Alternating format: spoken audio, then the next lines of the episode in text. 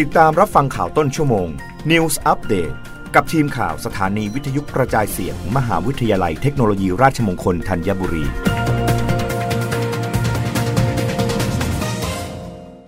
รับฟังข่าวต้นชั่วโมงโดยทีมข่าววิทยุราชมงคลธัญบุรีค่ะ ห้างสรรพสินค้าลดราคากระเช้าปีใหม่ รับจัดตามคำสั่ง ขณะที่กระทรวงพาณิชย์ตรวจเข้มปิดป้ายราคาในช่วงเทศกาล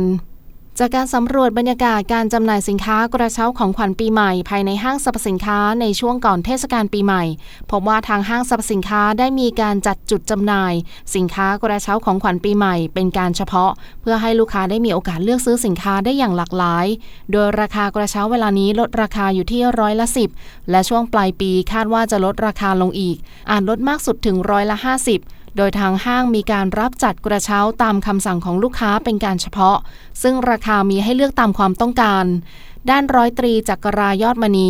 รองอธิบดีกรมการค้าภายในกระทรวงพาณิชย์ เปิดเผยว่ากรมได้มีการส่งเจ้าหน้าที่ออกตรวจสอบ การปิดป้ายแสดงราคาสินค้ากระเช้าของขวัญปีใหม่ และสินค้าทั่วไปอย่างต่อเนื่องเป็นประจำทุกวัน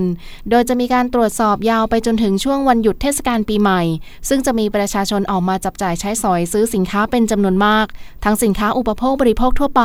และสินค้าในช่วงเทศกาล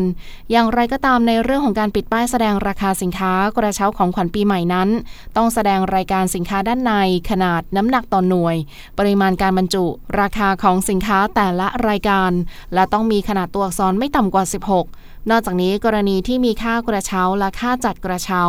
ต้องแสดงไว้อย่างชัดเจนด้วย